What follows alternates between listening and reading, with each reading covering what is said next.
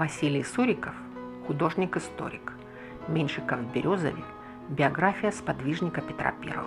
Художник Нестеров говорил, это самая шекспировская из всех драм Сурикова. Здесь нет толпы, а переломы в истории страны в поломанных судьбах одной семьи. Былое могущество генералиссимуса осталось в перстне на его руке. Опальный князь умер через полтора года, как и старшая дочь Мария. В ее образе Сурикову вековечил свою жену Елизавету.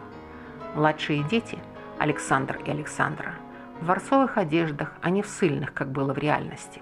Богатые наряды – не только их прошлое, но и будущее. При Анне Иоанновне им разрешили вернуться в столицу и возвратили княжеский титул.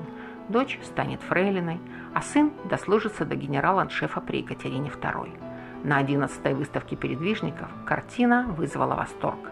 Она была написана вскоре после утра стрелецкой казни – где также можно видеть знаменитого фаворита, распорядителем казни перед государем в бордовом кафтане, правда со спины.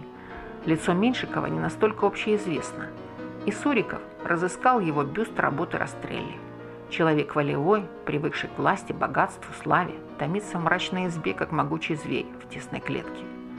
Храмской заметил, ведь если ваш Меньшиков встанет, то он пробьет головой потолок – Избу деятельный князь построил себе сам, сказав, с простой жизни начал, простой жизнью и закончил. Кстати, известно о дворянских корнях Меньшикова. Под Оршей, в Витебском воеводстве, князь разыскал свое имение.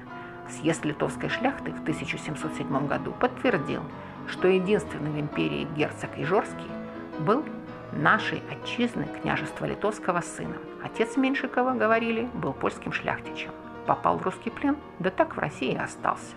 На происхождение Меньшикова от дворян белорусских указывал сам Пушкин. На минуточку.